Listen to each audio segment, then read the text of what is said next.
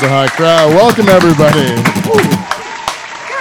Welcome to Life in the Dutch Hall. I am your host, Pete Van Dyke. Hot crowd here Yes, in the Dutch are. Hall. I'll tell you something. Uh, it's a it's one of these strange weeks uh, in the Dutch Hall where we get the Rooster Dave Charters in studio. It's once only every three weeks now, but it seems like it's been a lot longer because the last show you're on was a it was a tremendous flop. and we have Dave in the house, so we I get excited when Dave's here because I know that we can we have a chance to get the whole gang together. You know, I created a cast here, a team like like you might say like the Beatles, the four, the Fab Four, which was the Nocturnal Emissions. You know, my good buddy Dave Charters and my my good buddy Mike Bow, both of them forming the super group. Not since the super group Asia has a group come together with so much prowess on the music scene as the Nocturnal em- Emissions Simple math. and then and then I have my bartender Paul Van Dyke. Well, we'll notice today that there's a there is no Paul Van Dyke. I look around the room, and my bartender is nowhere to be found. So I put out a a call, a beacon, if you will, to the live from the Dutch Hall listening audience, and I said anybody who wants to come in and try to fill the shoes of my bartender Paul Van Dyke. Please come in and do so. And I had three gentlemen. There was supposed to be four, but one guy no showed, so fuck him. Yeah. We have three suck it long and suck it hard. we have three people that Thanks for showed up, nothing. and uh, they're here bidding for the job of bartender of life from the Dutch Hall Oh. as a backup to the great Paul Van Dyke. Now, I call him the great Paul Van Dyke loosely, loosely at best, because there's only a few things I really ask of a bartender. You know, it's, I'm not asking for much. What I would want You, what would you ask, Pete? well, one one thing you'd like to ask of a bartender is maybe once in a while you serve me a fucking drink. Okay? maybe once in a while, when you see that my beer is low, you maybe say, "Would you get me another beer?" without asking. and I've had good visual and yeah, dive in. that's right. That's what you do. You see that I need it, and Yeah. you, your your job, your your title is bartender. The thing should be self-explanatory. You should get the host a drink and make sure he's good and liquored up by the end of the show. Right? Absolutely. You want me to say something stupid, you get me more to drink. You know, I'll say more chance I'm going to say something stupid. And that's what makes for good podcasting, right? Yeah, absolutely. And good bartending. Right. The second thing I'd ask you to do is talk in the fucking microphone. Put it in front of your face and talk into the center of the microphone. if you're talking on the side of it or you're talking like from across the room into it, you're not going to they're not going to hear you. And what's going to happen is uh, audience members are going to s- write in and they're going to say, "Get your uh, bartender a better microphone." Yes. I don't need to get you a better microphone. I need to teach you to talk into the fucking microphone. That's what I need to do. So that's number two. Number three is that when you do a campaign to your listeners to get a new microphone, don't call them a bunch of cheap cunts. it's not so much to ask. That's another thing you got to do as my bartender. And the th- fourth thing you got to do is you got to say the things that I don't want to say. You know, I'm I'm trying to be a, a responsible broadcaster as host of Live from the Dutch Hall. What I'm trying to do is I'm trying to, you know, keep it somewhat clean. But then what the job of the bartender is is that when there's an opportunity to say something filthy and disgusting, Jump that's in. your cue. you know, you in. jump in, you pipe in with the dirty, horrible things that the host doesn't want to say because people still want to listen to. it. They can say, Like fuck her right in the pussy. there you go. There's somebody that should maybe be trying out for this job. you guys have to be able to do that kind of stuff on cue. Five points to Mike. You might That's be the a- new bartender. That's a lot Thank to remember. That's a lot to remember, and I didn't see anybody taking notes over there. So No. So what I'm going to ask you three uh, sons of bitches to do is really step up and see if you can be the bartender that Paul never never has been. How's your beer there, Pete? You know what? I think while these boys play the theme, theme song, I could use a little refresher there, Barney. Five points. Five points before we start. Let's get the show on the road.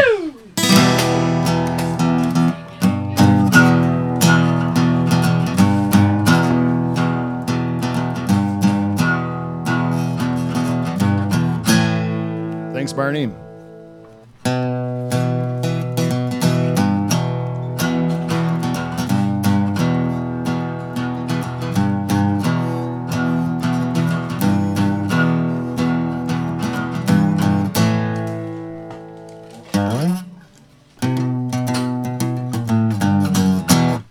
Right, everyone. All right. Welcome, welcome, everyone, to the nice hot crowd here at Live from the Dutch Hall.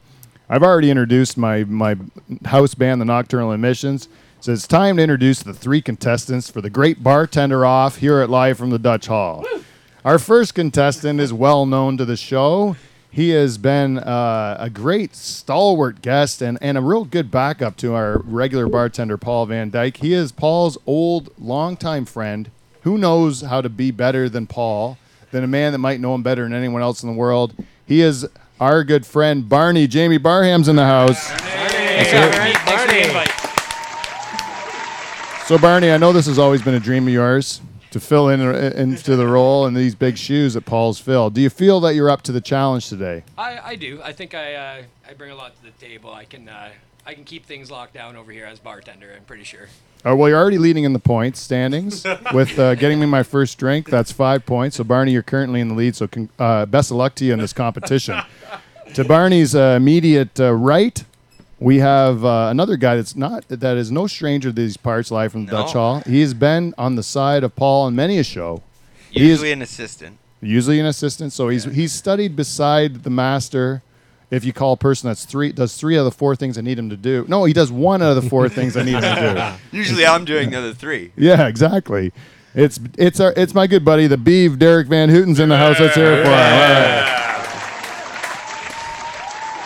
And our final contestant for today's show, Beeve, you think you're up for it? I should it should be should be fair. Give you Well, all I'm not gonna chance to lie. Coming into this tonight, I didn't realize there was a competition going on, so I got to I got to step up in a hurry here. Like, Well, I- that's part of what you part about being on the show is being able to think quick on your feet. I don't Yeah, like to let you're right. guys prepare. I like to shock you, make you seem like you're a bunch of idiots, so that I can make fun of those that. That's then, true. uh, And then surprisingly, you all come back. Sometimes it takes longer for someone to come back, like the next contestant for the great bartender off. He has been had, he's been under a great hiatus, but he's one of the great superstars of such episodes as the Jagerbomb Olympics. This is my favorite one you did, Krager Classic. And Tinder Church and Hockey. He is my good friend and cousin, the lineman. Craig Franklin's in the house. Let's hear it for him. Oh, should I? Oh, uh, I, I shouldn't. I, when I say he's lineman, meaning that you like have a big, huge, like Plays line. football. Uh, referee. for, uh, Referee? hockey. Fire hose. You want to? Do you want to go by an alias already? No, no, no. I'm It's too late now. too late now. We'll Too cut late it out. It's live from the Dutch Hall. We don't. We don't edit late. this Can't turn bullshit. It goes on like however we like real. it or not. Yeah. I just uh, got some big shoes to fill tonight, Peter. You do. You I do. think that I can perform. I came in here with the game plan. It's gonna be shock and awe, people. Shock and awe. I Well, we're ready. I like your confidence. I like your confidence, and I think like that confidence could carry you far in this in these events. And you are also related to the bartender Paul Van Dyke, so you do know him uh, at a blood level. Yeah. Which Well, I really- we're tight. Yeah, I really We do. know our way around a bottle, Peter. yes, I see you're the problem too. yeah. Mm-hmm. So Musk is- brilliant. this brings us to our first event in the Great Bartender Off. We will decide the winner of tonight's event by a point system that is so elaborate and confusing that no one at home will understand. But I have developed it over a long day of sitting there staring at uh, blankness, and I invented this scoring system.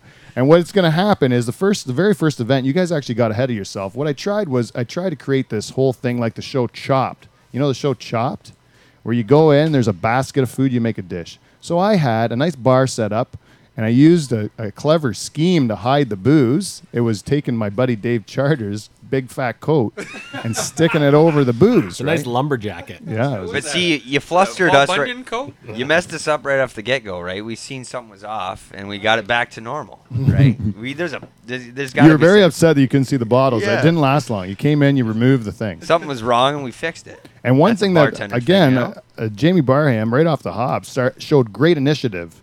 And Barney went out and uh, already poured the initial shot Yes. for Was the that Barney's creation? right. But he, what he did was he got ahead of himself a little bit. So Barney, I'm going to give you one chance to get out of this before I drink your shot. I'm going to explain the competition surrounding the shot. Now, the way it works is you're given the bar, which is essentially the basket of ingredients, which you can make the shot as part of your duties as bartender live from the Dutch Hall. Each one of you sh- has to come up with a drink at some point in the evening. I see most of you have done this already. The one thing you didn't know when you made this drink is there are three ingredients on that table that are considered landmine ingredients. If you use these liquors, if I taste them at all in your drink, I will spit it into the stainless steel bowl and scorn you, and you get zero points. Zero points because you obviously don't know what shots I like. I don't want. There's three things I wouldn't drink in a shot if you paid me money to do it, and so if you fucked up, you're out. Right? I'm saying it right now. No good.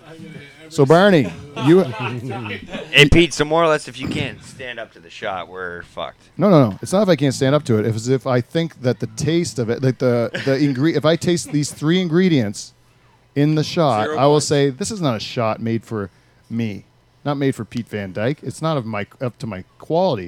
If you want to knock the shit out of me with a really strong shot, I'll tell you what. It's not. It's not what this is about. So you give me something that I think is just not reflective of me as a person. Then I'm gonna. then I'm gonna think that I'm in, feel insulted. I'm gonna spit in the bowl, and I'm gonna. I'm gonna. And you get zero points. The remainder of the points are gonna be split uh, amongst you. There's 100 points to divvy out for this event, and uh, the 100 has whatever tallies go to you is going to add up to 100, right? Five point bonuses for anyone that does something worthy of an exemplary bartender that goes over and above. Elaborate. So offering a whiskey in the beginning that meant, meant, meant nothing, right? No. Oh shit. A- and I had and I had the brown liquor. I'm not ready for the brown liquor today, but the, the but the uh, but I'll tell you the games will begin, and I have other events we can do through the through the evening. All of them scored on that hundred base series. Also, if you get in any of Paul's catchphrases throughout the episode at the appropriate times, you can't just shout them willy nilly. Paul uses them at the exact timing, which is why he's a huge star in this show, is because he knows exact right time to say those filthy things. So if you guys can get it right, also another bonus points in it for you, and however many I, ch- I decide to give you, depending on how good your timing is. Right. So that's it. That's the games. Are you do you prepare? Are you prepared to pr- compete, uh, given these rules? Yes, but one instruction you haven't given us your your uh, your ingredients that you're not all about. That's why they're landmines. It's a secret. Oh, you're It's a just you're secret. just gonna just we'll Surprise! just wait for you to spit. if I taste it in the in the shot, then it's out. So you, you didn't know that going in. Are you comfortable with your shot? Uh, yes, I'm very comfortable with my shot. All right, this is the first shot of the evening. Uh, Do you have a theme song you could play for uh, Barney? Uh, So I am gonna we're gonna play a theme song, but we're just gonna play part of the theme song because until you win this competition, you don't deserve the whole theme song. oh. That's agreed. That's agreed. Bold statement, Charters. Agreed. Yep. So this is Barney shot. Yeah, Barney shot. All right, here we go, Barney. Oh, what could be better than something from Barney? All right. so Barney, what do you have here as your shot? It's uh, calls, called Polly's Demise. Oh. Polly's Demise. All right. Excellent name. Strong Excellent title. name. So don't tell us the ingredients until after we drink it. Anyone that wants to join me in a drink, I'll give a big salute. It is a giant drink. It's Cheers. probably two is two and a half thick. It reminds is. me of something It's a full between not between my legs. Uh, I do like it. I like it all the way through. Moonshine cherry, Moonshine cherry, the regular. very traditional to have the moonshine cherry. Pretty good. Choked on the moonshine. Really drinking it. Now, Barney, I as far as the uh, landmine game go, oh my gosh! Anyone know the Right here, Heimlich? it's okay. Man down. I've done it the first few times. Don't worry about it. Man down. Oh, we got one down with the moonshine cherry. it. After you have a hundred of them, you get used to it. If you killed one of your competitors, it was also bonus points. I didn't know if you knew that. If you made It was Barney's plan. Yes. anybody want to pat him on his back? I did. All right. Put it on Heinlein. I'm good. It's like a hot dog. Holy mackerel! So, Barney, y- what, what was in that thing? I had some uh, some of the uh, Tito's uh, handmade vodka. Oh, excellent. I had uh, Tito. the moonshine cherry just for because that's a Polly staple, right? Right, right, No right. question. And then uh, had a little bit of that orange Ella, whatever that shit Oh, is. Orange Ella? Yeah. And then uh, and then a dab of grenadine on top for color. I'll tell you, you must have been worried about that Orange Ella as being a, a- a- one of the ingredients. Actually, I was. That was the one that I was worried about. But you're safe and sound. I could tell by Oh, drinking it. There's an clear. safe and sound. That was a good drink, Barney, and I give you a round of applause for that. There you go. Well done, Barney. So let's get on with the show. We'll get to your uh, your uh, shots at different segments in the show, just to spread it out so I don't get uh, all drunk off the hop. Or do we want to get drunk right off the hop? Fucking pussy. It's your show. Oh, It's my show. Oh, there's there's a staple. I heard a fucking pussy. You boys got to share that mic over there. Okay, five points for Craig. For, Yeah, uh, I- I five got it. points I'm- for hey, I'm giving it to him. I'm surprised. I'm surprised he could talk with that cherry stuck in his windpipe. Now, Somehow I got pussy out there though. technically, you didn't say it into the microphone, so I should dock you the five for not so- talking in the microphone. You're even, Share that Steven. mic. Because that was one of the uh, staple rules It of the was. bartender, wasn't Yeah. it? Craig just lost his points. Maybe Barney's still up by five. We uh yes, our I would say something about our listeners at this point in time, but uh, that is not for me to say. That would be a cue for the bartender to say, "You just failed. All three of you just failed." Boo, David. Anything what they should have said? Uh, All those cunts. Hey, Craig gets his Craig five redeems back himself. into the microphone. You see how this is working out fine. That should only be worth This one is gonna be point, a though, fun 'cause night his at the timing Hall. Yeah, I, I really like way, this. way off. I like the fact that tonight we're really having a good time. It It is You started pretty off much to a told loose- him what he had to do right there. Like it can't be points. it's a learning. Who curve. told? Who told him? Nobody. No, but that was instinct. Don't get angry, Beeb. Don't get angry. Do you think there's? Early in the night. I gotta tell you, It's I gotta getting tell you, Beep, intense. This is getting intense. you started out as my favorite. I did have a little warm spot in, in my heart. I was trying to be objective, but right now I'm questioning it because you're being too competitive. What you have to do is let your inner self shine. You let yourself shine, Beaver, right through the whole thing, and then you're gonna be great. You don't worry about what Craig's doing. Don't worry about what Craig's doing. I'm taking it in. I'm, taking. I'm listening. well, it's a great it's a great week here at uh, live from Dutch Hall. Uh, we've had a, a great week, and we've uh, prepared this show, and we're really excited to have all these people in here because uh, uh, number one, we do not see Dave Charters enough into the into the, at the show, and I'm wondering, Dave, uh, it has recently come to light that uh, by me listening to this the first episode of Life from, the Barbie Mansion, which is our spin-off uh, podcast from Eastern Tennessee. Great And- girls, great girls. and I listened to the first episode. They sent me it before it even went up on iTunes or whatever, and uh, they sent me the episode. I listened to it. It turns out they said they gave they credit you, Dave Charters, as the man that writes the music for that show. They used that exact terminology. Dave Charters, the man that writes the music for the show, right? That is that is what they use. I listened to the episode too. They also went on to say that over the last weeks, when you were not at Live from the Dutch Hall, that you were writing theme songs for Life from the Barbie Mansion. Is that true? That is that is also true. I'm gonna come clean. The, the girls approached me and uh, they needed some music, and I offered my services, and I was working hard for them because I thought they were really onto something. and then I heard this first episode, and And then what? I'll tell you what What?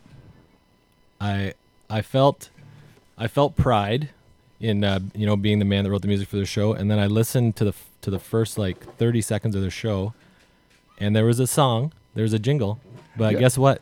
I didn't write it. Uh, I don't know. It sounds like your song. I, I don't know who wrote it, but it The me. opening song. The The opening opening song. song. That's what I was getting at. The opening Yeah, song. the You wrote opening that opening song is what I was asking. I, I wrote an opening song and I sent it to them, but the the one I heard didn't sound like the one I sent them. Is the closing is song sounded like different, it. Yes. So, what So it, I, you, I feel uh, a little bit hurt now. That I think it was your song. I heard your song in it. I really did. did you? Yeah, I think what they did was they took it and they made it into like a morning radio, like like really In, into something like something elevator else, music-y, like, like- could be on the View or like uh yeah. They really chicked it up. They really like, and you gave it a nice summery feel. Like it was nice. I don't know why they had to change it, eh? Yeah.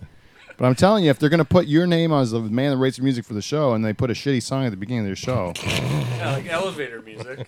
right? I'm just saying, like, now to give them credit, they did play both the other jingles I wrote for them. So yeah, that was Thank- good. They thanks both for that, sounded girls. I- great. I did they enjoy sounded those, great. yeah. I'm just saying that They were first one, they really messed with it. They really screwed it up.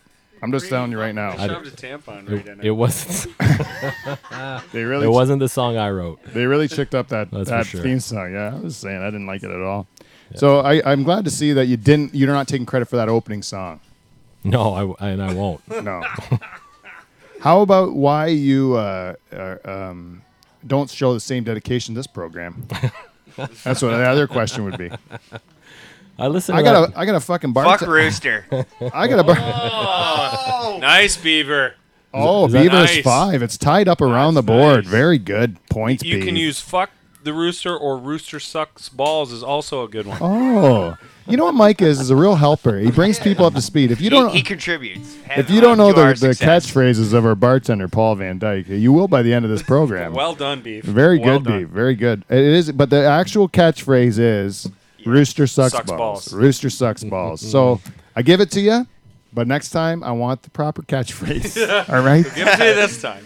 you know we got to we got to build that that repetitive thing so all the all the like sheep or whatever just get used to it, and then when we say it at a live show and we say "Rooster sucks balls," they all go crazy, Crazy. just Now- like get her done. Now it'll I got be the, a it'll be question. the get are her you done. looking for an exact replica of, of Paul Van Dyke, or are you looking for our own twist on it? You know, that's a great question. I'm glad you brought it up because uh, I am looking for your own individuality to shine through. what I think about my brother's personality and what he brings to the show is mostly negative. Mostly negative. mostly it's horrible. But uh, every once in a while, he says something that just kick, this kills me. It's so funny, and I just want to I just want to hang around till he says something that just makes me laugh because he says the funniest shit I've ever heard in the world. Like he will put things in a way. My brother has a way to phrase things that I that you know like I I think the same thing, but I would never think of saying it so horribly. You know what I mean? and I just love it. It's Or like just direct, right at the person, That's right. Yeah. without like any remorse at Just all, honest. or even thought. He says on like the most honest thing right to your face, and sometimes it's just horrible. And he's bang on right, so you And can't really is, argue. He doesn't with him. even he doesn't even wait around for your reaction. It's it's like he, he says it and he, he, just doesn't want you that down. reaction. He Yeah. doesn't want the reaction. No. He just wants you to, to hear what he's got to say, Let that soak and that's Yeah, it. let Like that Yeah. that's in. that's the end of the story. It's not a conversation. No. It's not a. It's It's a not a debate. He's not expecting a response at yeah, all.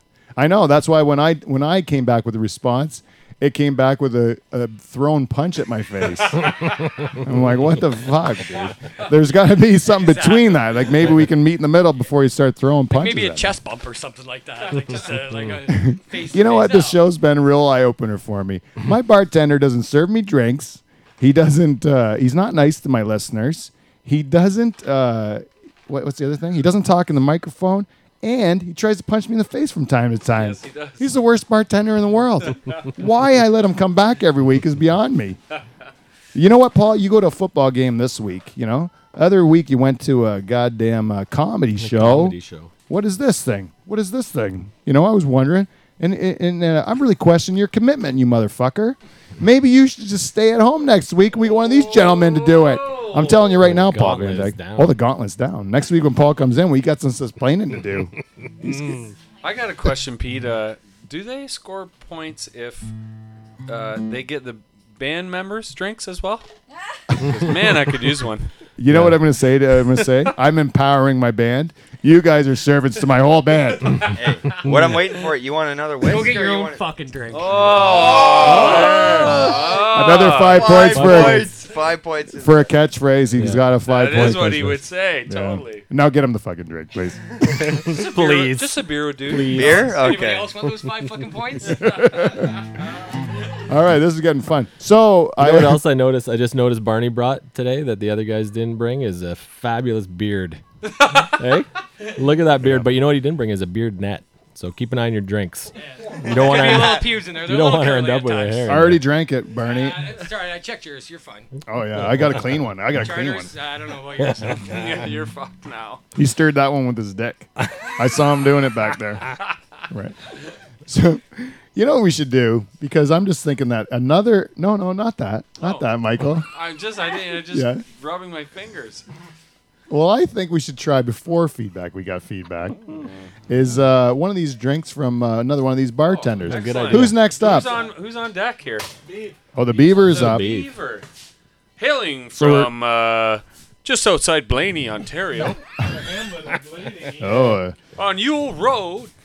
We're getting you're pretty sick. much the you're pretty much the mayor of Blaney. Is that true, Oh. Beaver? Wow. I'd go. I I go for president actually. Oh, President of you Blaney. or the President. Rockmon, as my. No, uh, I'm the president of Yule Road. Oh, that's saying a lot. That's saying a lot. Actually, Well, br- I'm the only other. Uh, Yule Road is owned by one person other than me, so That is true. my brother lives right next door to him. Oh, oh, oh. I'm saying ownership. You're Like, saying you're his president and you own his you own him like a bitch. Is what you're saying, and I like it. I like right now I am saying It's it. a real battle. I'm trying to take his job, right? Hey Beaver, I'm looking at this drink and there's an ice cube in it. There is. Yeah. I want to get it chilled for you. What, do, what do we It You know what I gotta say about this Beaver? I didn't bring ice cubes today. I didn't even leave le- this Dutch Hall. That table had no ice cubes on it. It's technically you went into the pantry. Right. It's not I- going right it's- from the hey, basket. It's a secret item. Yeah? Secret item. I'm gonna allow And it. I'm gonna I, allow I, it. I hope you can. I hope you can. You might. It's not going to be an easy shot, but I'm hoping to the the coldness helps. The ice cube's inviting. I'm, I, I, I saw tell him. you. I saw I'm him throwing big- the ice cube in, and I thought he was cheating right off the bat. Do you? to tell you the truth. well, I don't have a problem. Barney I, wasn't privy. To I know it's ice I know it's cube. I, I didn't. controversial. I didn't. I didn't know I had to bring my own ice cubes, but uh, This guy's a real a real pro. He comes in with a backpack. It's what you're dealing with, man. You're up against it. You get by with charm. He gets by with just work ethic and preparation. Beaver, that's what I Beaver like sucks about balls. All right. What do you Shit. got? 15. So, uh, Barney or Beaver, do you have a name for this drink? It's called. Uh, I had a name for it now. I can't remember. It's called uh, Sweet Fuck All. Sweet Oh, fuck all. All right, everybody. What could be better than something from Beeve? All right, beef. All right, here's called Sweet Fuck All. Cheers. Cheers, everyone.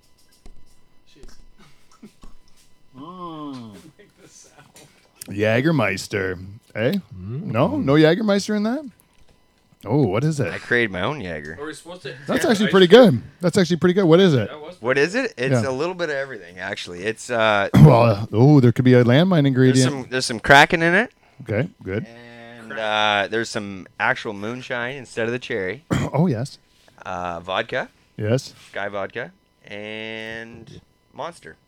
And Oh. oh, and a cube of sugar to give it an extra kick. Oh, so it's very sugary. That's what I like. Yeah, it. I didn't even know that there was that much sugar in it. I can tell you, this is the, that second that that had a little That bit made of you blink a little, eh? yeah. Yeah, yeah, I was, gonna say Pete's eyes are fluttering like a little schoolgirl over there. You know he likes it. It makes Oh, my teeth go pop, pop, pop, pop, pop, pop, pop. Yeah, that one was pretty good. Would you like was- another? No, no, no. We're gonna hang on to that. I think we're gonna have to pace myself. All right. So We're setting the bar. Me and Barney are setting the bar. while I compose myself after that beer, beer, I'm just gonna enjoy that shot. I think it got me a little bit wanky in it. You put like, is that laced with something? Did you put it like a hit of acid in the top of it? It was I good. put some dried tobacco in it. It was good. How about we just uh, get? You know what we should do is reconnect with our audience and do a little segment we do every week called feedback. We got feedback. We got feedback. feedback. Welcome to Feedback. We got feedback, everybody. This week's Feedback, We Got Feedback is brought to you, as always, by our friends from Amazon. If you go from the, to the Live from the Dutch Hall webpage and you uh, click on one of our Amazon banners and do any of your Amazon shopping, some of the money will come back and help the show, and it will, believe it or not, help us make it better. I did buy a microphone this week from the money that I raised from Amazon, and uh, it was, or, and the and the ge- and the donations from our generous shareholders Oh, very nice. and the people who donated on PayPal. All those people, I bought a microphone this week, and this is what I'm talking into. So I hope it sounds good for you. But uh, that's from the contrib- uh, contribution of our of our listeners. So I wanted to give a big thank you to our listeners for everyone that contributed. Thank you, Way to listeners. go. See what you can do out there. See what you can do. See, we Polly got, calls them cheap cunts, eh? yes, there you go. Five points to Barney. He's like really Oh, walking away He's at on 20. fire. He's on fire. So, um, feedback. We got feedback this week. We had. I was really interested in in um, in our listeners that we get from around the world this week, and I was just doing a quick. I just just curious. I said, I wonder what in, over the last thirty days, what countries have been listening to the show, and I just wanted to ask you guys. Do, can you guess the top five? Like, oh no, like, uh, like the mo- most listeners, you mean? Like the no. What countries listen to the show the most? right? Like So- with the most listeners in that country. Yeah. that what you mean? Yeah. So number one is of course Canada. Canada's number Yeah. one. I'm gonna give you that Makes one. sense. Yeah. The U.S. in there? U- U.S. is number two. Okay, and then here here's where it starts getting New a little bit Zealand? interesting. No, New- I think the Germans are in the top five. Germans are number three. Germans love Pete Van Dyke. Oh, s- Germans love him. Ah, Hitler. Come on, your people love oh, it. sorry. The, no, the Germans are number three. So I was like, there we go, easy Hitler. They listen to the show and they like it. You just have to get over that, man. It's not about you. Like you have been dead for a long time and you killed a number of Jews, and I'm not going to take it from you. People in Germany like it. Some of them don't just get over the fact that you made them a bunch of ridiculous genociders. You know, some of those people that rebel against it and listen to some guy from Canada talk about you guys being crazy ass Germans. so give them a break, right? Number uh, so that's number so we three. got three out of the way. You got three out of the way. You, what do you think? Somebody said Netherlands at the bar. I agree with that one. Netherlands uh, is number uh, so one, two, three, four, six. Oh, just outside. On the bubble. Just a bit outside. Yeah, yeah. I don't think you'll get the next two. They're really tricky. Austria or Australia? No, they are Europe. Oh, Australia is number seven, actually. So it didn't make it. They are European countries. The, the, the next two you're looking for are European countries. Hungry. Hungary, I've only had one uh, one listener. So they're like the bottom list. They're like 150. They do not care for me, even though I marry their women and I eat their food. But they still don't care for me. Paprikash. How about uh, Switzerland? Switzerland? No, I had a nice listen from Switzerland this week. Yeah, from Davos. Oh, Is- yeah, is that from Switzerland? Yeah. Anyways, yeah, but no, they are not. What about uh, the Belgium? Because you guys talk about the Uh, fuckholes enough, yes, right? the fuckholes. The No, fuckholes, right? they fall just behind Australia. They do not hit the top five. I'm going to give you a little bit of a break on this. I'm going to say the number. Uh, what was Germany three? For number four is uh, f- uh, France.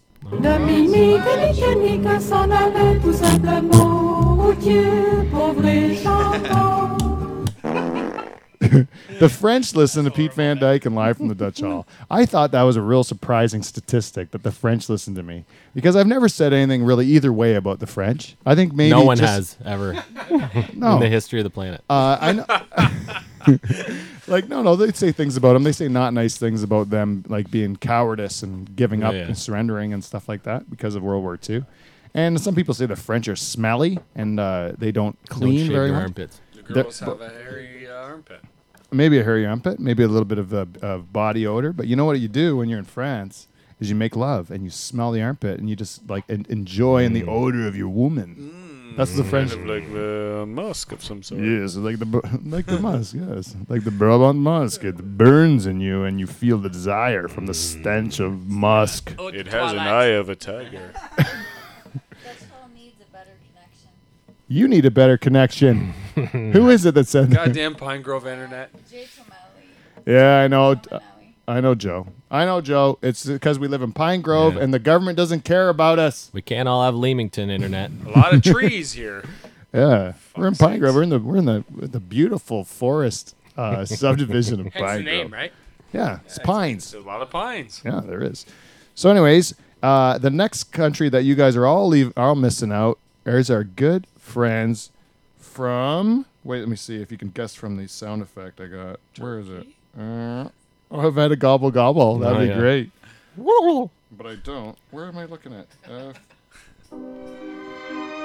The Italians? the Italians. Really? Ever Yes. since you called them out was on, right on that. eh? ever since you called them out on uh, killing G, did you call them out on killing Jesus? Yes, I said the Italians killed Jesus, and it Listen, turns out it was the Germans. Those sneaky Germans snuck in and killed my Christ. Maybe it was Lung- maybe you got when you got Lungi on here, he, he might have pulled them in too. Yeah, the Italians. Well, we did have Marco Stallion. Lungi, a very a stallion. He's very handsome, He, and uh, he tricks you with his good looks. he does, and his soccer knowledge. He was a great guest. Great guess. So Isn't he half German too? he is half German. He is half German. Why do you keep saying German? Is that hidden? It's hurt my. He's always all about Italian. Yeah, you know what? He must only love one of his parents. That's all. I- It's Let's just simple. throw that out there. It's simple. He loves his dad and hates his mom. Let's call him up. Why not? Eh? yeah, you must not have uh, fond. Uh, Your cheap Italian Leamington fans would donate a few bucks to that cause. Yeah, you wish they would. what our internet? Yeah, tell him to tell him to get off his wallet and become a shareholder live from the Dutch Hall. Yeah. Send We some need- high speed. I down gotta here. mention we are live on Periscope and our beautiful wife Jane. Uh, Fucking cheap cunts. oh, 25 Just points. He's nailing nailing it. it. The guy is hot, hot, Way out in the lead. He seems like a one-trick pony to me. Yeah, I That's don't what I'm know. saying, thinking too. Did you taste that fucking shot there? Rooster sucks balls. Oh! Oh my goodness. It is pretty good. Actually. He's at 35 I'm points. sipping it. Yeah, because he hasn't finished the shot. It's so good. So, anyways, I wanted to say on Periscope tonight is our is our camera woman, the lovely Jane Van Dyke. And Jane, I got to tell you, this is your lucky day, woman. You are the listener of the week. Whoa! Yo! You're the listener of the week. this is your week. And the reason Jane Van Dyke is listener of the week is not only does she stand, she sacrifices her own uh, her own self and stands there on hard cement all night long, pointing my cell phone at us for Periscope, but also she listens to my bits and tells me the ones that are good and the ones that are bad. And I just can't thank her enough. So I'm going to name Jane this week's listener of the week. Sorry to Ryan Vandenbush. But not really. Yeah, second place again this week, Bushy. You're going to get it next week. Just keep working hard at it. She's a listener of the week. Oh yeah. That's right. This is her week.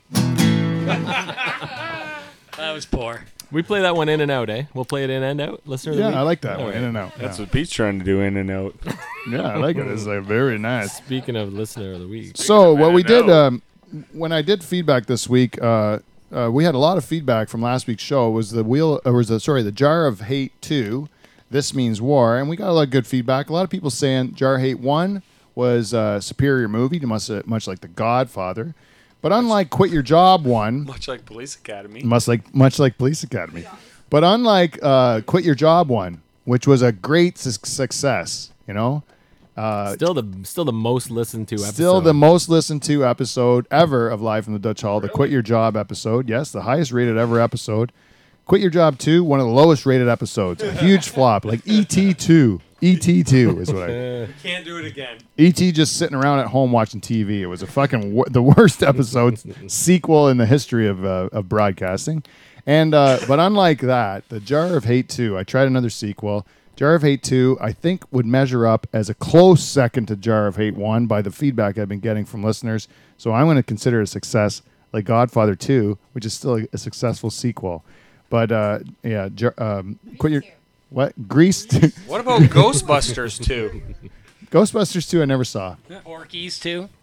Porky's 2 is still quality, as well as Revenge of the Nerds 2. There you I go. And agree three. there. I do agree there. There you go. You can't go wrong with those. A couple good twos. Yeah, that would be the that would be the big ones, the big the big sequels. Slapshot 2, a huge disappointment. Bust. Big bust. Very much like Quit Your Job 2. It was very very much a disappointment. Broke everyone's heart. Anyhow, so I asked for feedback, and I got some feedback about the Jar of Hate, and uh, one of it was from a good listener, very good contributor to the show, Sonia Rowan from California. She Oh, she gave us another piece of feedback. Love you, Sonia. And she said, maybe you want to put this into the jar of hate. And it was a sign or it was like a meme. You know, an internet meme, Dave? You know what that is? A meme? Uh, meme is that how you Yeah. pronounce it? It's Meme. Not Mimi. No, Meme? It's, it's, it's not meme. You are an old man that doesn't pay attention to what's going on in the world. The world is passing you by. hey, go You're- hook to your uh, Wi-Fi. It's a meme, Dave. It's been a meme forever. Since like for 15 years. For 15 years, it's been a meme. What is what? Can you? Uh, Ask your kids what it is. They I'll will look it all up. know. I'll look it up. It's a, it's just a, s- it's yeah. Look it up. Meme. Anyways, there was this meme she sent me, and it says, "Go 24 hours without complaining, not even once. Then watch how your life starts changing." That's the point. That was what she said, and she said maybe you want to put this in the jar of hate because she anticipated because she listens to the show and she see, she knows me as a friend. She's a dear friend of mine. She listens to the show. She says, Pete, you want to put that in the jar of hate because you are a negative motherfucker who's going to tear down everything positive or whatever it says. Stop complaining. You like to complain. That's what she's saying. You like to complain. I've got this feedback my whole life, and I, I don't apologize for it one bit, Dave. I don't achar- apologize for it one bit, Michael. What I Fair do enough. Is I think that this is the thing. If you if you don't complain, if you decide in your life that you're going to take whatever you're living, whatever life you're living, and you're going to just stop complaining about it. You're going to sit there and accept what your life is and look for the positives in that piece of your life, right? Then what you've given up on is improving that situation if it's not ideal Oh, right? What you've done is accepted the fact that that idea is subpar and just look for the best in it so you can tolerate it forever and ever. Amen. And uh, and that isn't always the best recipe for making things better. Is all I'm saying. interesting theory. If you don't, if you are not complain, if you don't complain about things, if you're not critical of things, how do they Oh, ever improve? Thank you, Barney. Let's have a break here and see what just happened for a that was- second. What that was was a, Barney is leading by far. what happened. Hold on. Wait, wait, wait. All I did I was gotta agree tip- with this. Uh, Beeve was the one that noticed. I just Oh. happened to do the delivery. Oh. So maybe And it's an like uh, honest two and a player. half a piece or something there. I don't. I don't want to go too far ahead of these guys. Okay, what I'm saying. Hey, I'm stuck in the middle. All right. Yeah, I'm. T- I I agree with that, Beeve. What what happened right there is you you asked a gentleman to help you out, and what he did it because we were giving him all the credit. Is he felt guilty about it. He he shunned it aside and he said, "You know what? I'm an honest man. I'm just gonna take half of this motherfucker's points. I wasn't thinking about it at all. Two and a half each. Hey, he's a good dude. He's a good dude. What just happened was uh, Teamwork, Barney teamwork. walked up to Dave Charters and uh, gave him a nice full beer. And all I for did was our tip audience. my other beer back, and he noticed that you know he could Right he away. could see that it was maybe a quarter left. beautiful thing, a Right. beautiful He didn't sight want to, me to get see dry. what just happened right there. Yeah, Thanks, right, Beef. right in the middle of my point. Was great. You're welcome, buddy. It was uh, it was great. Periscope. Just as I was Uh, what were starting to saying kind there? of take the turn in the story until it actually made a, a, a, a, a crescendo, Yeah. a punchline. Oh, it was hilarious. if you would have let me get to the end of it, you would have loved it. It was hilarious.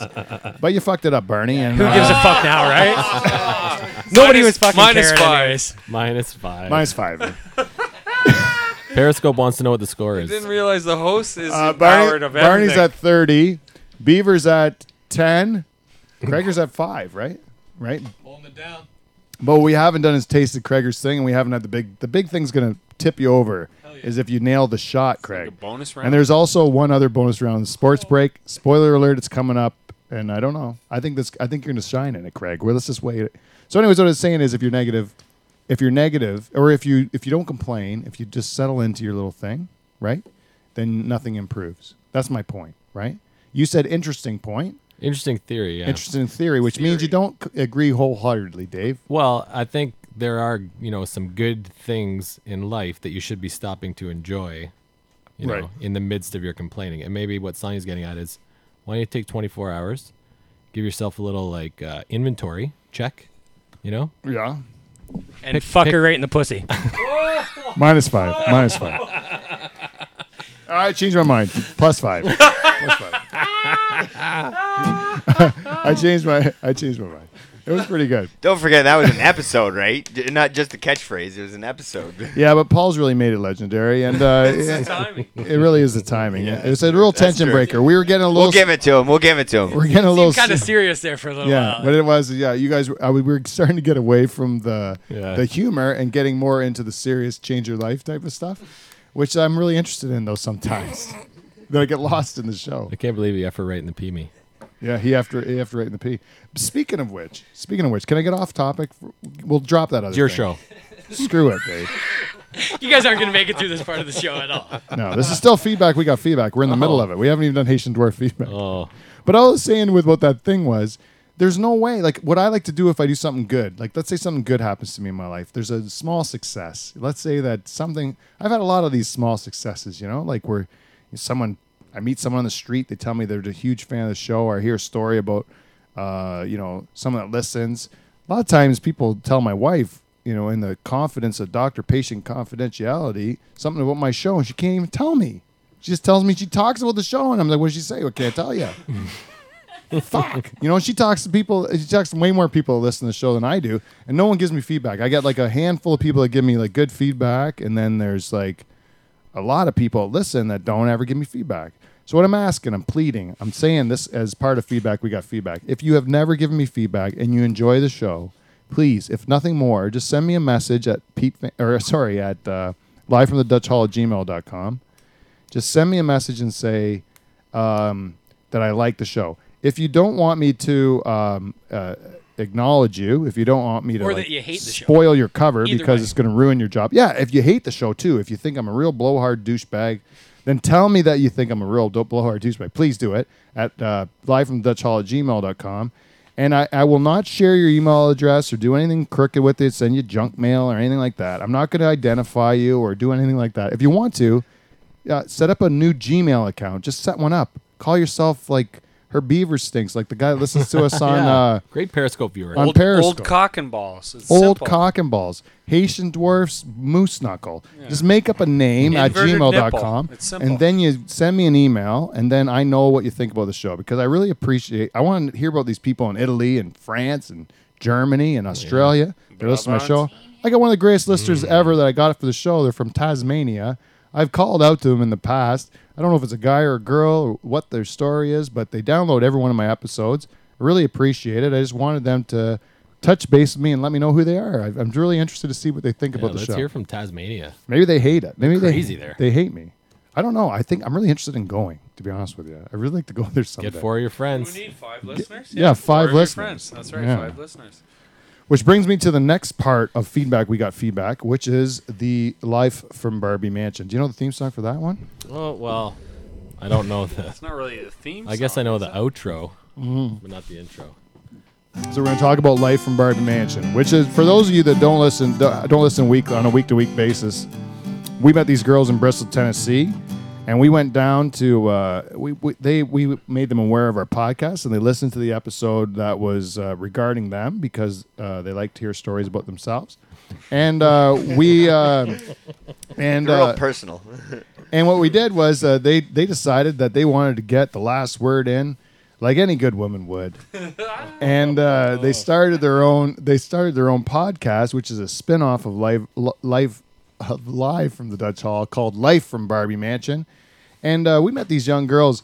We met and we met these nice young ladies in uh, Bristol, Tennessee, Michael. Yes, we did. And uh, I got to tell you, I thought of them as being nothing but charming young ladies. Beautiful women and uh, great attitudes. Great conversationalists, good, we're looking for a good time, no pretentiousness whatsoever. No, we had a just, great time. Just a real nice, nice people to meet, and we met them. And uh, I got to tell you, I listened to their first pro, their first episode that went out, uh, which is supposed to be on iTunes any day now. But they gave us a sneak peek at the very first episode they're going to publish. We listened to it, and I got to tell you, I had no idea these women, these broads, are armed to the tits, eh? Yeah, they are armed to the guns, tits. Mm-hmm. Guns, Guns- are uh, heavy. Guns are a big deal.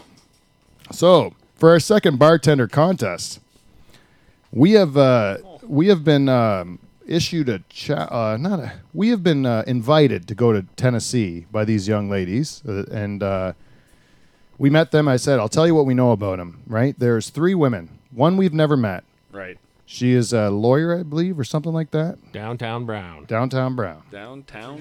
Yeah, downtown Brown. She's a lawyer. What Uh, that, parent- that? That's not the greatest name for a girl. Downtown Brown. Yeah. I like it. I like her It's voice. opening a lot of a lot of Wasn't there scenarios. like Sounds a old little- MTV uh, girl that's called Downtown Julie Brown. right? Yeah. Yeah, but downtown Brown sounds a bit like a butthole. I would say Yeah. anal penetration is the first thing that It pops comes to into my mind. If I was doing like that that that uh, psychiatrist game where they give you a word, you got to give them the word back, and they said downtown Brown, I Just say say butthole. anal.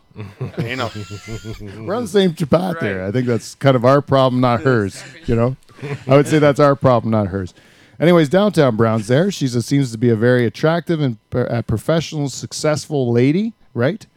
Uh, not too into the guns, from what I hear. Not as comfortable with the guns as the other two. As Blondie. right? Uh, Blondie, which is the uh, poster girl of, li- of Life from Barbie Mansion, uh, is a former Miss Tennessee uh, Contestant? contestant, as I found out. Did she? Uh, did she finish? Did she finish? Like, uh, was there a placing for her or whatever? Or- I, I find it hard- 23rd. like she- anybody can enter a freaking contest. Did she right? finish? Yeah, I was what are we talking about here? I, I I have not had the de- the details of her placing, but I would I would suggest she'd be a strong candidate. I think she she could she has the skills.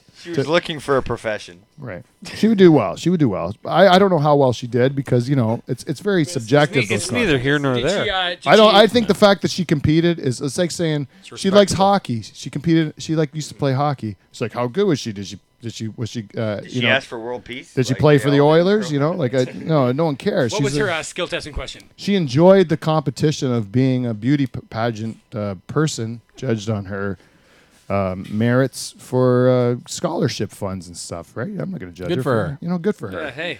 But what I found, but I didn't know about her. She was the one that was most interested in uh, the favors of our very uh, apparently. You know, Michael. I don't know what their sexual attraction is. To, like, what the women are very attracted to Michael. Brabant musk It's the was- must that, that oozes off of him, and she's she made it, she made clear that she finds him to be, be attractive. She likes. Uh, it seems like these girls like to uh, frequent uh, Tinder and, and and these sorts of sites to try to find their possible mate in the future.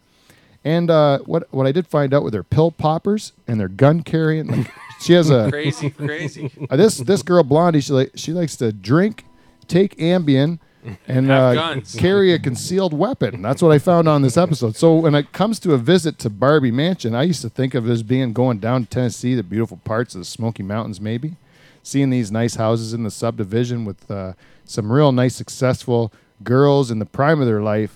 Uh, who are gonna, you know, and now I'm thinking about going down there and being in a war zone. It sounds like a war zone down A there A drugged up war zone. a drugged up. She's going to be walking around in the middle of the night out of her head on Ambien, carrying around a weapon, eating boiled eggs and shooting at me.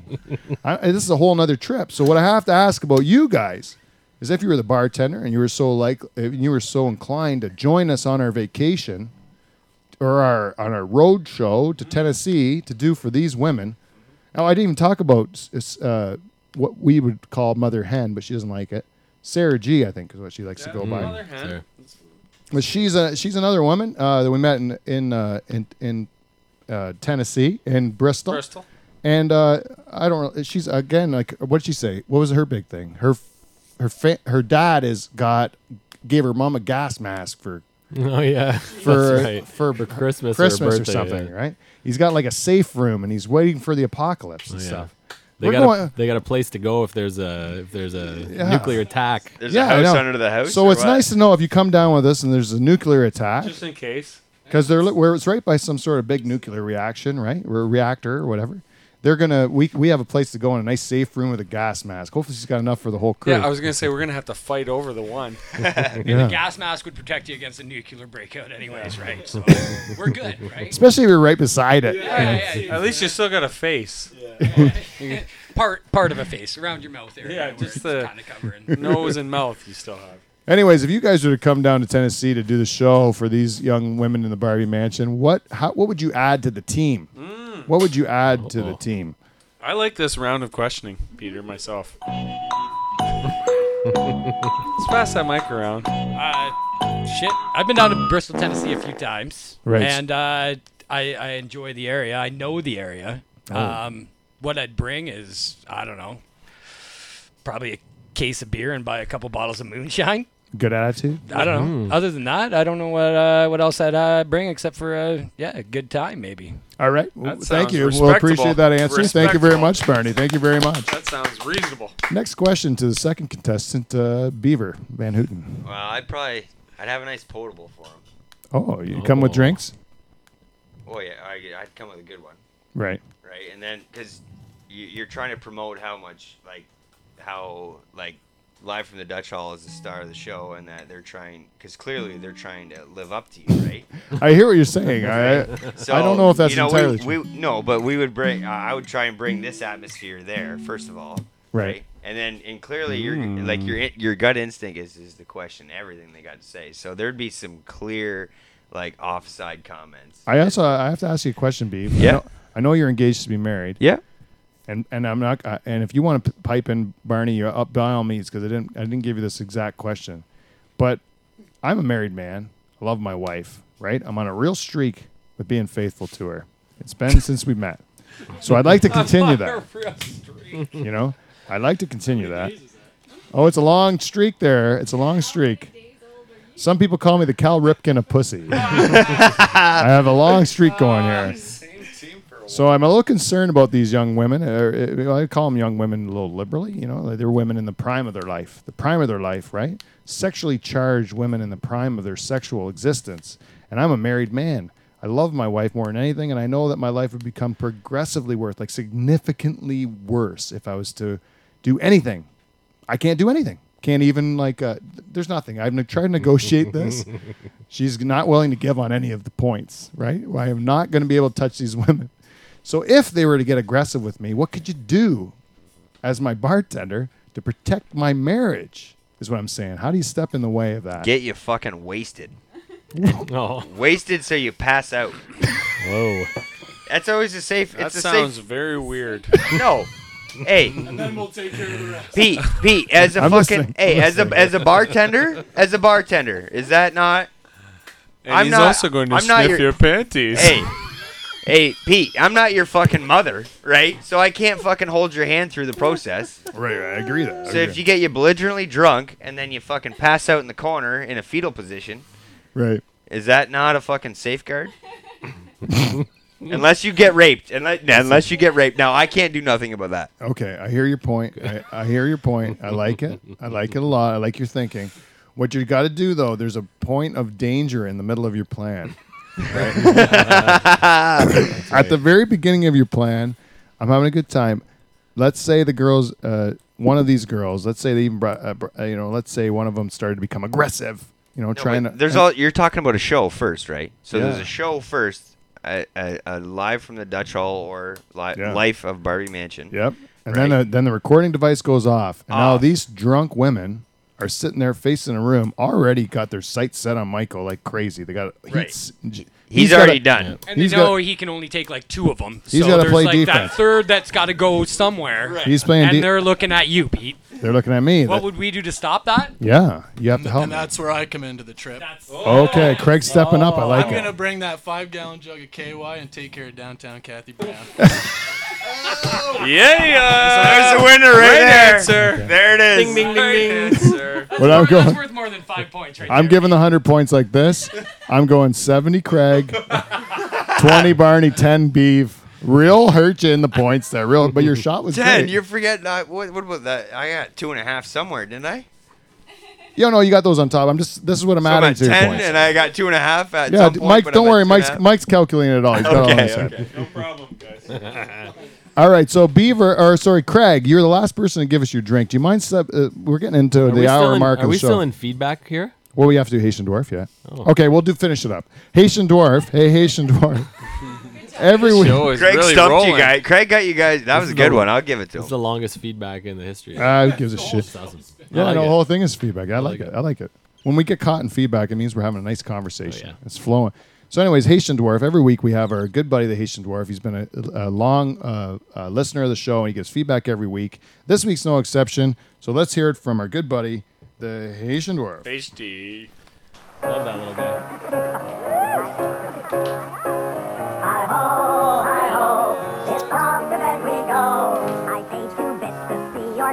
Craig,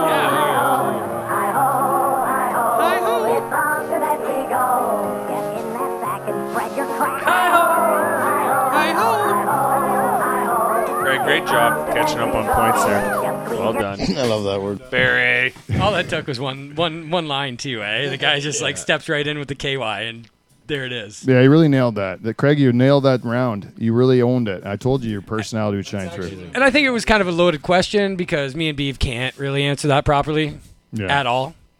Right? Why? You know what? Those are the 'Cause you're cards you're married? dealt. Like, uh, like Beef's trying to get you drunk. I'm just trying to pull you out of uh, thing, and he steps in with KY. Like, yeah, that's where, what I wanted. Where are we I- supposed to fucking? I go with wanted that? a wingman that's going to distract distract her from my handsomeness. Then take Craig. Yeah, Craig's the best looking guy yeah, out of the bunch. I agree because he's got Van Dyke blood in him. So Simple. as simple as that. So Loaded the whole thing. It's Slow. a lose lose. let me do the Haitian dwarf feedback for fuck's sakes. the the Haitian dwarf he gives us feedback every week. This week's no exception. This week he gave us five stars. Five stars from the Again? Haitian dwarf every week. HD. Oh, what is he doing here? That's boo to me. All right, there you go. Oh, there's a. All right, sorry, I fucked that all up. So the Haitian dwarf gives us feedback. He gave us five stars this week, and this is his feedback. He said this was after the wheel, the jar of hate two. He said number one, intolerance of other cultures. Number two, the Dutch. The Number three, This is bullshit. people who repeat themselves. And that's the Haitian dwarf's feedback for this week. And there's no applause for that. There's no applause. I know he gave me five stars. I know he gave me a, a favorable review. But that son of a bitch said he hated me twice in one review. Twice. Twice. Yeah. Because he said he hates the Dutch. He said, uh, I'm assuming he means he wants to put these in the jar of hate. He hates the intolerance of other cultures. Well, that's noble. That's noble. He hates the Dutch. That's a joke, I know. It's a punchline, but I'm the fucking punchline, right? You hate me for that, right? So you're I'm the punchline. And the third one, people repeat themselves. And I know I told the same story last week that I said on a previous episode, but and Haitian Dwarf's been with me since the beginning, so he picked up on that. And I did kind of call myself on it too before I said it. I thought I might have told it on the air before, and I told it a second time. You did. This is the first time in the history. Oh, I don't know how many episodes we've done. That's one angle, but you know what else uh, he might have picked up on is that you called him on repeating himself with feedback a couple weeks ago because he had the intolerance of other cultures and the Dutch twice in feedback, and now this is the third time he's done it in feedback.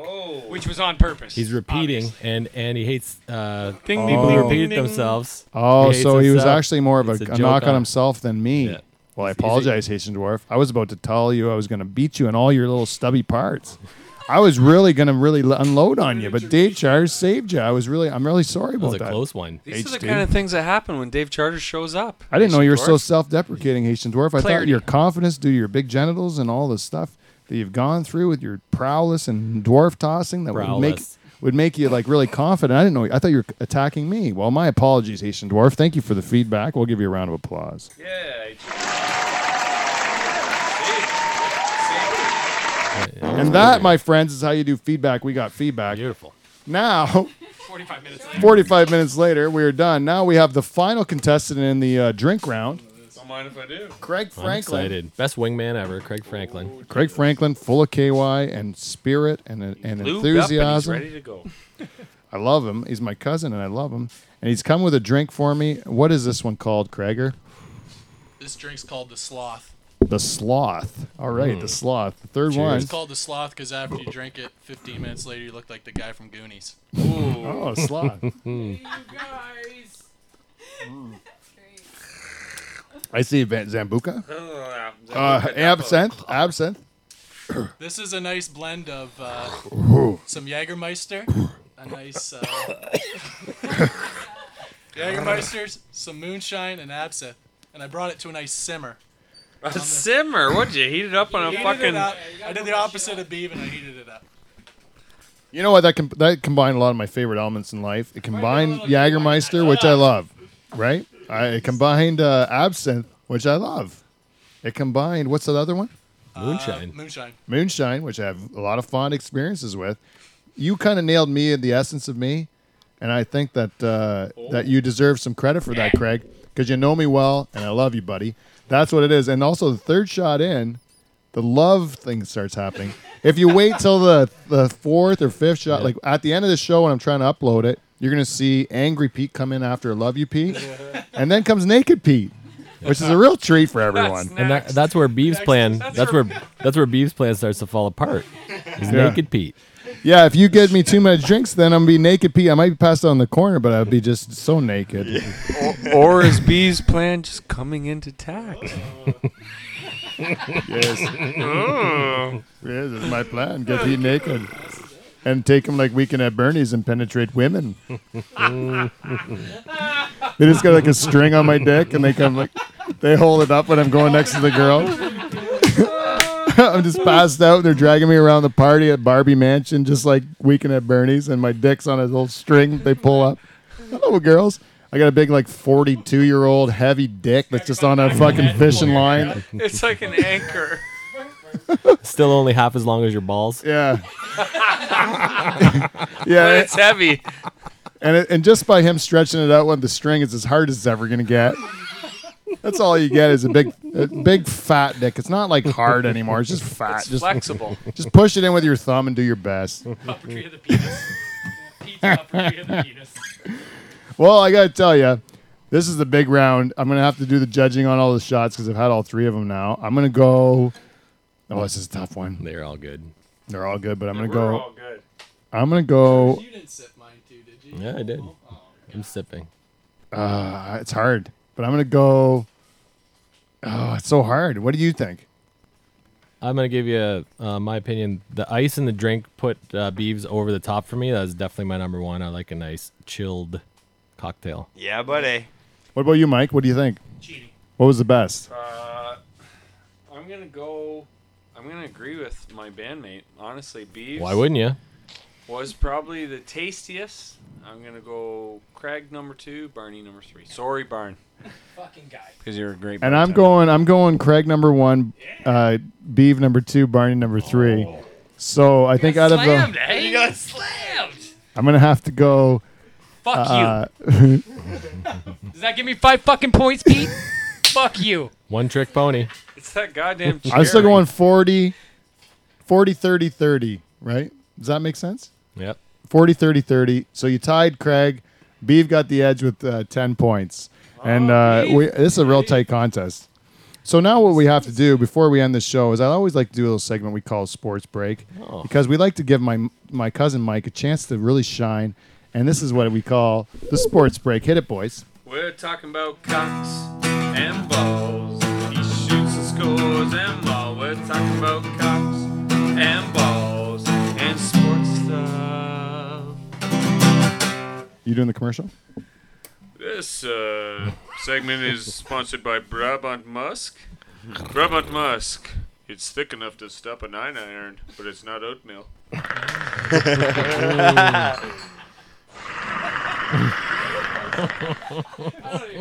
Thank you. I love having a sponsor for this segment of sport. Of uh, so normally this is the time of the week where we talk about everything that went on in the week of sports. Do you have anything you want to bring up, Michael? Uh, from what I hear from the crowd, there's a few uh, tidbits that they want to jump in, but the only thing I got is a real tragic situation, and I don't understand it. It's either IndyCar or F1. I'm not sure. IndyCar, IndyCar. IndyCar. IndyCar. Guy got killed. I for I, I don't know his name. Wilson. Ter- terrible. Wilson. Guy gets killed by a nose cone of another car. Why aren't these guys? Why don't these guys have enclosed cockpits so they It don't get fucking hit in the head with a nose cone? something. Well, I know about this uh, a lot because I talked to my father, Willie Van Dyke, who's a huge, real ra- huge race fan. Huge race fan. If you if you do, if you want to know anything about racing, you talk to Willie Van Dyke. He knows everything there is to know about racing, and uh, he uh, watched the race. He was watching the race when it happened. He- Live? and he said that the, the the chances of that happening. Yeah, he was watching it live. Well, not in not in Pocono, but he was watching on TV as a, a broadcast. Yeah. So and and he, and uh, he said that they do have like um, like kind of a, a, a protector around their head. Cage. Like so, if they roll over, they're not rolling on their helmet, right? But this thing happened to just fly across. This guy's not involved in the wreck at all, just rounding uh, t- the turn, and uh, this nose cone came up and float and hit and hit him exactly in the like hu- like a It's one like in one a million, in it's one in a million head. like being struck by lightning. You know, like it's just one of those things that just flew Freak through, accident. and it had to like hit direct onto him, and it just did.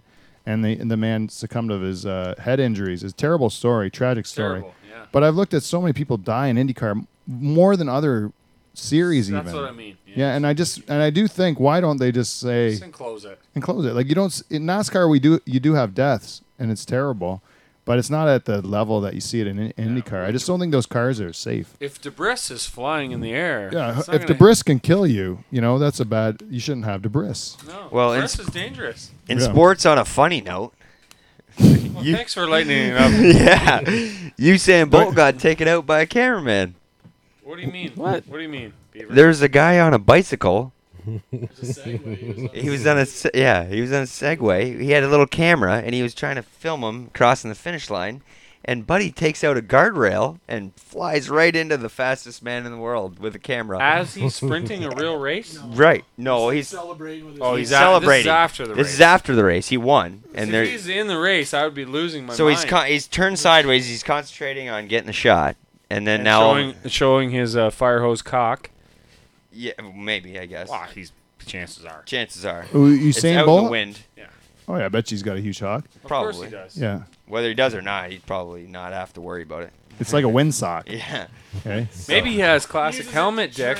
Yeah. That's why he's so fast. He's the only. Yeah, gladiator. Yeah, he, Yeah. he puts a weight on the tip of it and just like that's how he trains. So the tip- It's like putting like the two things on the end of your bat for batting practice, and then you knock them off. His foreskin out and runs into the wind. it's like a That's training. Yeah, it's like a pair a It's like, parachute. it's like wearing a garbage bag, okay? Yeah. So, anyways, there's a lot of sponsors, right? Are probably just like freaking out, right? They got a lot of money on this guy, and all of a sudden, you know, he gets taken out by an innocent cameraman. But he just gets up like no other and walks it off. And instead of a normal athlete freaking out and booting the guy, like some other athletes have done in the past, he just gets up and walks it off. And oh yeah, you know, shit happens, kind of thing. So When I heard Well, he that's- just smokes a ganja too. No big deal. Yeah, why shouldn't he? If it makes you run, it makes you uh, concentrate more. I smoke the ganja and run. That's what why Jamaicans are always good at sprinting. They can just get in the zone. They get all like focused in on with the smoking their weed, and they just run like the wind. They do. Yeah, and the and uh, so for some reason the the nice like must it must expand the lungs. It must like treat them and give them like more more uh, vigorousness. That's why. I know a lot of white guys that smoke weed that can't run at all. So I, I don't think that's the connection you're No? looking for. No, there, it's not Son that. of a bitch. man. Are you blaming it on slavery like everyone else? No, I, I'm not blaming it on slavery at all, but I don't think weed's your connection. yeah. Okay. Not at all, man. All right. I kind of blame it on slavery a little bit. You know, they did take the best of the best. You know, I'm just saying. If we had that kind of breeding, we could have done a lot of things. The white people could have done a lot more. You know, if the black people would have enslaved the white people and then bred the best of us with the best of the us, like I think we'd be a bunch of like freaking Viking heroes right now. You know? You're real thick, robust cocks. Yeah, yeah, We definitely drink a lot more beer, probably. yeah. We just got to it before they did. They would eventually enslave us. Like we might have our turn yet in hist- It's history. gonna Like come Yeah. back the around. Jews have been enslaved, but that was the times of the Egyptians, you know. And then the then, then the blacks were- were enslaved, you know, and that's and and you know that's in recent hi- history, you know, like only in the last couple hundred years. Jews again when Hitler. Yeah, well, they, they just merged them. They more or less went into an incinerator. yeah, that was bad. That was bad. bad. I think universally that was bad. Hey, Pete, I got one more sports figure on you. Or sports news. What? Okay, okay, one oh, more. What? Oh. Yeah, one, one more. I'm trying to contribute here. No, no, you are. Yeah, I want to hear it. I want to hear it. Yeah. I got we got Mike Richards of the LA Kings, or formerly. Right. the LA Kings. What'd he do? He had uh, he had to choose between 20 million bucks on his contract or a bottle of pills. He chose the pills. What do you mean? What do you mean? How do you? Well, they can't. LA canned his contract, and he got because he got burnt with concealed prescription. Not well, like pre- pain pills or something? Yeah. Well, they third at first they thought it was oxys, and then now they still don't know. It's kind of like pain, illegal pain pills. Right, right. And he was like doing it for recreation, you think, or is it uh, not been uh, Well, it's disclosed? pers- yeah, it's personal use, they say. But, Oh, really? Uh, but yeah, he had a massive contract, and they just terminated it. well, It there's a was- whole bunch of that. no what, buyout. what is that drug on the news now that everyone's talking about being like a killer? What benthol? F- fentanyl. Fentanyl. Yeah, fentanyl. I just seen the news. Yeah, yeah, yeah, fentanyl, and they're they're really uh, boosting up that fentanyl. And I actually heard an interview, and this was one of these things. It was on the news. It was obvious that the guy conducting the news thing was interviewing one of his buddies. It looked like it was ridiculous. Like it was like this guy works for the news. One of his buddies does fentanyl and holds down a job and fucking loves fentanyl. He does. He snorts this shit and he gets off on it. And and then his buddy's like, I work for the news. All fentanyl's all in the news. And he goes, fucking fentanyl's great. I love fentanyl. He goes, he goes, will you come on the news? And he's like, yeah, fuck yeah. Just hide my face because I got a job. I don't want to lose it. He's like, I'll go on the news and I'll talk about how I love fentanyl. I fucking love fentanyl. It's great. You snort it. It doesn't hurt you. This guy is sitting there. They blur out his face. He's on the news. He is like emaciated. He is like not doing well. You can tell by his physique that this drug that he's chosen that's really helping his life apparently has made him like a fucking he looks like he's gonna die. Like he's all skinny and fucking gross in his like little business attire. He's still dressed like one of those business douchebags. But he's like uh, skinny as fuck, and he's like, "Yeah, I hold down a job. I'm fine. With the the reason that I do it is I snort it, so I get immediate effect from it, so I know when to stop. You know, that's the reason why I don't die of an overdose. You just have to snort it, and this is on the news, and they're like, I'm like, who is this helping again?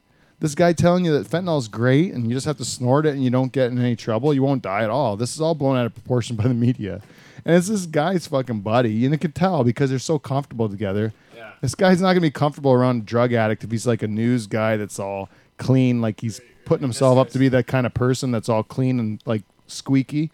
And then he's sitting down with this buddy who's fucking just wired on this pain pill. And he's like comfortable as hell, just kind of laughing at what the guy's saying. Like he's obviously this is just the guy's buddy, you know, that he probably parties with on at night, has a little fentanyl party. I don't know. He went to I went to the a bar a bar just a little while ago, and there was these kids at the bar singing karaoke. And every time I've gone to this bar this year, and they're singing karaoke, there are kids there, and I call them kids, but they're like 19, 20, 21 year old people who are acting like it's their first time ever at a bar, and they are being fucking horrible, like horrible people. And you say to them, and you're like, "What the fuck is wrong with them?" I talked to Kid Rock, the bar, the bouncer there. He looks just like Kid Rock. And I'm like, uh, like Kid Rock, what the fuck is with these people? You know, the one guy's singing like Gord Downie from Tragically Hip, like he's ad libbing and he's doing like, Killer um, Tank shit. yeah, he's doing like, yeah, he's going off script of the of the karaoke. and He's starting to do like slam poetry in front of us all, and Oh, then no. he's getting in people's faces and he's like charging at them when they're singing karaoke and stuff like that. He eventually got thrown out, and I'm like, what is with those kids? And he's like, oh, it's pain pills. It's all the they're all on these oxys and stuff like that and they just that's how they act. They're just fucked. They don't get it right? And and it's uh, it is unnerving. Like i'm just saying i'm i know i'm an old man but like isn't drugs supposed to make your life better like isn't it supposed to be more fun? Like you take drugs to have more fun Hey, right? don't go the opposite. It's supposed to be better, not worse. yeah like it's just making you more of an asshole. Like maybe you should stop doing that. I think the same way about cocaine too. Like i've never seen a guy in cocaine thinking like hey that really improved that guy. No, it always makes it worse. it really made that guy better. It just made him more Brings weird. up, brings up my personality. Yeah. It really Yeah. makes you chew on your it doesn't jaw. really help yeah. I've heard people that like smoke weed and they're like yeah i'm not as, as much of an asshole because i smoke weed. Like that to me makes sense you know? Like i've seen people that drink and they're like i'm a, I'm a little bit better when i drink because i'm not as much of a dick or whatever i've seen that work too even though i don't necessarily To a point, yeah. yeah to a point you know that one can tend Yeah. to, to, It can go the other way. to go the other really way on you in boil, a heartbeat yeah, yeah, i'm not endorsing getting fucking wasted to solve your problems it doesn't really doesn't Might really help seem like it, but yeah. yeah. But I'm saying I've never I've never seen like a person on pain pills or cocaine that are, are like Succeed. yeah, it's fucking great, man. My life's all better. Everyone likes me better when I'm all fucking wired on hillbilly cocaine Yeah, or hillbilly heroin or whatever it is. Hey, it's fucking shit. You guys have to put up with a lot more than I because you're younger than I am, right? You must see it with a much more with those gu- with people oh, your age, like surrounding you. Like it's new to me. Like I go out very rarely, and I when I go out there, I'm int- I, I get exposed to the new shit that kids are doing, and I'm just like that doesn't make any sense to me because I'm old, right? But maybe you guys got a different perspective of it because you've been through it. No, I totally agree. You definitely you stick out like not doing it. You stick out like a sore thumb. First of all, I can't stay up till 4 a.m. every day. Yeah, especially 4 a.m. 4 a.m. three uh, days later is the is, is the other Three days thing. later, no food. I don't work I shifts. started this on Monday. It's fucking Thursday now. I slept Oh, at I, fuck. I slept at Nikki's Roadhouse. like I ended up s- That's rough I ended up starting a business plan with the, one of the strippers. rough justice. It's a real dangerous drug. Holy crap! I was uh, we were starting a pita pit with one of the whores over there. I had no idea. All I did was a bunch of cocaine. And, and she was the main investor. Yeah, Got a before real you. plan. By the end of the night, I was starting a pita pit Be like three more dances. right next in. door to the strip club. Right was- next door to the strip club. I was going to be the manager. It all made sense to me. And then I woke up and realized that I'm a horrible, horrible addict. I realized I slept in an indoor soccer facility right next to it. It's only funny because it's mostly true. okay.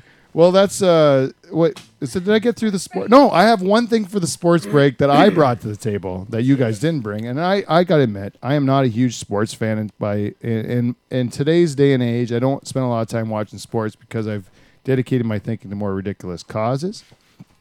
And but I do like legendary sports stories. So what I thought about bringing to the show today was one more legendary sports story to test our bartenders one last time. Ah, excellent. And and uh, and Beaver, don't worry, you won't miss nothing when you're taking a piss. So or uh, you're scared. we will talk about him. You want to talk about Beaver? He's gone. Small cock. Yeah, you want to? I, I can't believe that cock is that cock's anything to speak of. He's probably just weckling that thing out. Poor He's not even- Julie. They call him a beeve for no reason. I bet you got a big It's old because his bush in cock there. looks like a bit of a beaver. It's an egg in the nest. That's what I heard. That's what I heard. See, a little bit of gladiator dick. Yeah. Anyhow, anyhow, what I was going to say is, what I'd like to talk about is the great Derek Jeter. Oh, The great Derek Jeter. Playboy. Uh, and I got to tell you, I'm not a huge baseball fan, but what I like to look is at people in modern day age that live up to legendary status, and who could qualify as a person that's going to live in the around, you know, in the in the realm of baseball history along the greats like Ruth and Lou DiMaggio, Gehrig. Lou Gehrig. Uh, one of the great Yankees, Derek Jeter. His face is going to be amongst them along the Hall of Fame uh, with any of them. He's uh, one of the greatest respected athletes by both his own organization and opposing organizations. He finished his career getting a standing ovation by the team that hates him the most, the Boston Red Sox, when he did a did, did a when he ended his career with uh, with a game-ending single, like a walk-off single Yeah, to win the game. to win the game. He did a walk-off single to end his career. Like that's the kind of guy he is. Every moment he does is a big moment. And I watched today a, a program about Derek Jeter when he got his 3,000th hit. It was on HBO, right? And uh, it showed the guy in on his game where he was. It was his last possible game to get 3,000 hits in Yankee Stadium before the All Star break. So he thought it was his last chance to get 3,000 hits at home. He goes up in all this pressure that's on him for all these people that showed up to watch him with his last opportunity to hit 3000 at home and he gets he doesn't only just hit 3000 he goes 5 for 5 in the game his 3000 hit is a home run and his and he actually wins like wins the game for the team i think the guy uh, does it in ex- in extraordinary fashion right And who's the opposing pitcher? price David Price, who is pitching for the Blue Jays right now. Who's yeah, an ace. he's the best pitcher in the league, pretty much.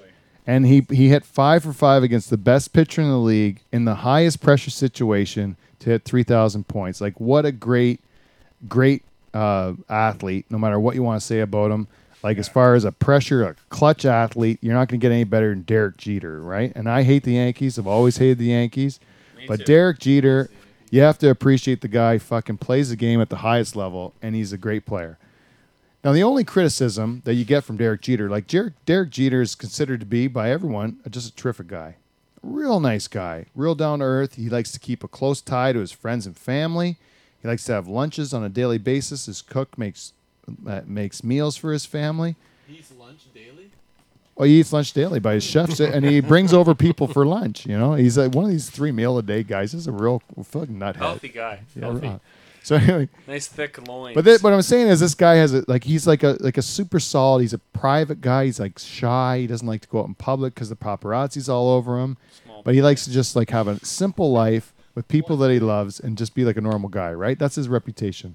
But the one chink in his armor, if I can say chink on this show, the I one could use the word chink. This is if I, if I can use the word chink, I'm going to say there's one chink in Derek Jeter's armor, and that is that the public has been made aware of what might be a urban legend, and I don't like to call it urban legend. I like to call it an urban and rural legend because even in the rural community that we live in, we still know this legend of Derek we Jeter. saw it. And with Derek Jeter, so this urban and rural legend is that Derek Jeter gives his women that he has one night stands with a gift basket of memorabilia that's waiting in the car that takes them home after a night of shame with Derek Jeter. So he inserts his cock and balls. no, no, just a cock, just a cock. Okay, not the balls. Maybe in the mouth. No, But no, he doesn't. He's a Okay. gentleman. he's a gentleman. It wasn't there a Then story he about gives him a gift basket of what? Yankee paraphernalia? and autographs.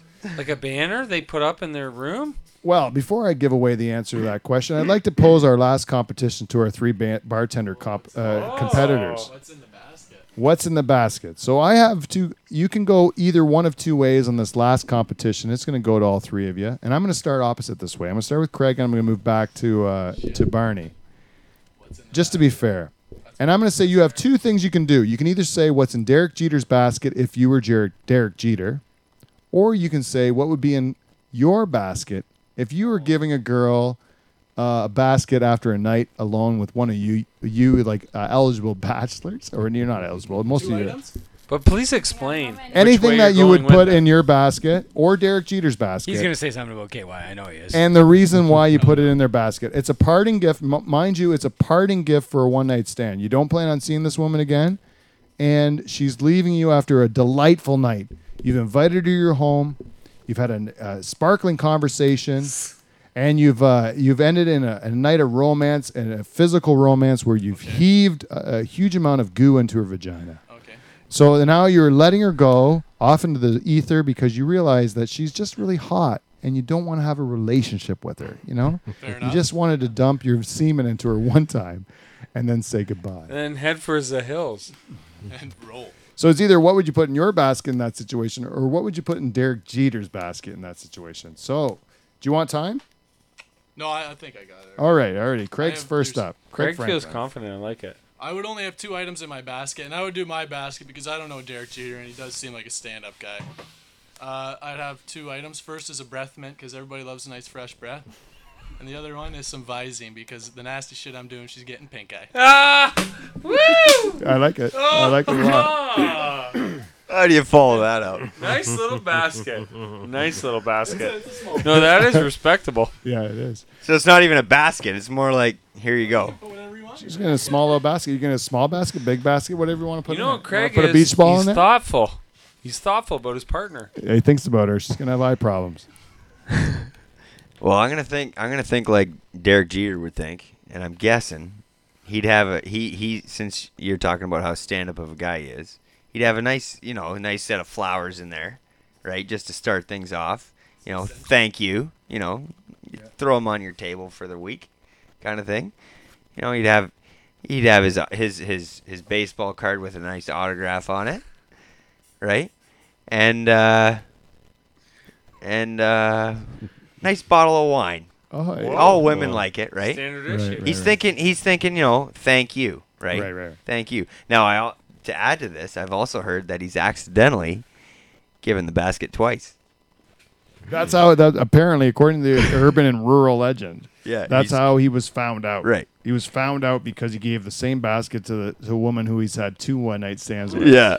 Which Derek Jeter has gone on record as saying is ridiculous. Like he's like, I have so many women going through my apartment that I forget who I had sex with, and I gave the same basket. That's pretty good. That's stand up dude right have there. so Right. many baskets. I do think this is a bit of a story, but I think it's awesome. Like I just think it's awesome because the more you watch Derek Jeter, the more you realize he is a real fucking sweet guy. Like he's just a it seems like a real nice guy. No, but what he's he also probably does, and he and but his no one girlfriends knows. are fucking ridiculously hot too. Right. Since he's Like, done this unbelievable. though, since he's repeated, even though he wouldn't admit it, I bet you there's a phone number somewhere in the bottom of that basket.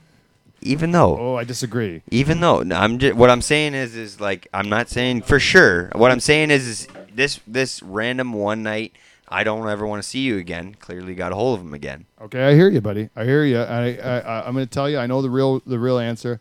We're going to go to Barney for his. Where, which way are you going? You going I, your I would say if I was Derek Jeter, Yes. there would be a check and a place to sign your fucking name. That wrote me off of everything that just happened last night. and night. a disclaimer. That's it. That's it. The- the Smart disclaimer. choice, Barney. That's, That's it. a veteran move That's right it. there. A check and a place to sign your fucking name when you picked up that check. This never. That's, That's dis- it. that That's never- Derek this never Jeter's happened. basket. Yeah, That's it's me. genius. It's You know, genius. that is a veteran move right there. Real veteran. Well, the real the reality, according to the urban rural legend, is that Derek Jeter put in um, a, a, a baseball, uh, signed baseball, and uh, some paraphernalia from the Yankees, and that was as far as they went. Just a bunch of baseball memorabilia, assuming that this Something young, you buy at the, enough. something bu- you buy at the stadium. yeah, something something that this young tart model who's never watched a baseball game in her life is going to be like really thrilled with because your image of yourself is uh, very sa- like focused on everyone likes baseball. Everyone likes me because of baseball. It's not because of the fact that you're super fucking rich. The other thing in the the other thing in the in the in that I noticed in the HBO documentary is that in Derek Jeter they interviewed him in his apartment and he's sitting in his apartment with a with a beautiful city, view of the city. It's a beautiful view of the city, and, and behind him, over him, over the view of the city, is a telescope. A telescope, and they showed it the whole fucking time. This telescope behind G- uh, behind Jeter's shoulder, and I'm like, Jeter, are you fucking looking at the at the fucking stars No. Or the in New York- neighbors. in New York City, Kleenex beside it. or yeah, you- the, the telescope wasn't pointing up towards the stars. It was uh, at the other. Yes, which means Yeah. which leads me to believe along the same lines as every person that publicly comes across as a really good person, that Derek Jeter probably is a little bit of a jerk off, peeping tom freak that's looking in people's windows, pulling his wire, and wait, and then he sees hot chicks on TV and says, "Can I can I fuck them? Can you invite them over so I can fuck them?" And then he gives them some fucking He definitely has a setup, man. I Definitely. can see them from my telescope. Yeah. I get that girl there that's in the window on this apartment building that keeps changing in front of her window every morning. Take I her would to like my her. lair. Take her to my lair and we will we will fornicate. And I will give her a basket of gratitude. you know who I am, but I am a shortstop from New York Yankees. Take her to my lair. So charters, would you would you put in your basket? I'll tell you what I put in my basket. I would put uh, some soap because these girls, after they've been with me, are going to want to wash themselves, probably numerous times while they cry. And I will give them a box of Kleenex for their tears in case they have any regrets for what they've done to me. It's just been horrible. And the last thing I will give them is a bottle of alcohol so they can drown their sorrows and probably forget about what they've done. Or at least maintain the drunkenness that they had when they finally when they fornicated with me so they can remember the state of mind they were in when they agreed to do something so horrible as what I've done to them. And that's the gift basket I would give my my women. is that good? If I was there. What? song, isn't it? If I was uh, Derek Jeter. If I was Derek Jeter, I'd want them to forget the horrible things I've done to their backside. well, this has been another episode of Live from the Dutch Hall. I'm going to announce the winner right now. The winner of the show is everybody. You're all great. Actually, I was gonna tell you, I don't even think you should pick a fucking Yeah. winner, Pete. You guys are all fantastic. I'd like to thank my my good friends and great bartenders. You've always been highly thought of on the show. Jamie Barham, Derek Van Houten, and Craig Franklin. You're a great guest here today. Good sports and everything. We had a good time. I'd like to thank Nocturnal Emissions for always being the greatest house band in the history of podcasts. And I'd like to thank all the listeners at home for listening to me. If you'd like to, reach out to one of your friends. Tell them about the show if you liked it. Or if even if you don't like it, tell them I don't like that fucking show. You should listen to this guy. He's an idiot. You know, that would be good too. Just do whatever you want. Listen to the show. Tell people about it. Like me on Facebook. Follow me on Twitter. Honestly, like like my episodes. More people will see them if you share them and you and you like them and do that sort of stuff. It helps me out quite a bit. Also, reach out to me at livefromthedutchhall@gmail.com if you haven't done it yet. I'd like to reach out to more and more of my listeners, find out what kind of crazy people like this shit. And uh, otherwise, we will uh, see you next Thursday. C U N T. Hit it, boys. One, two,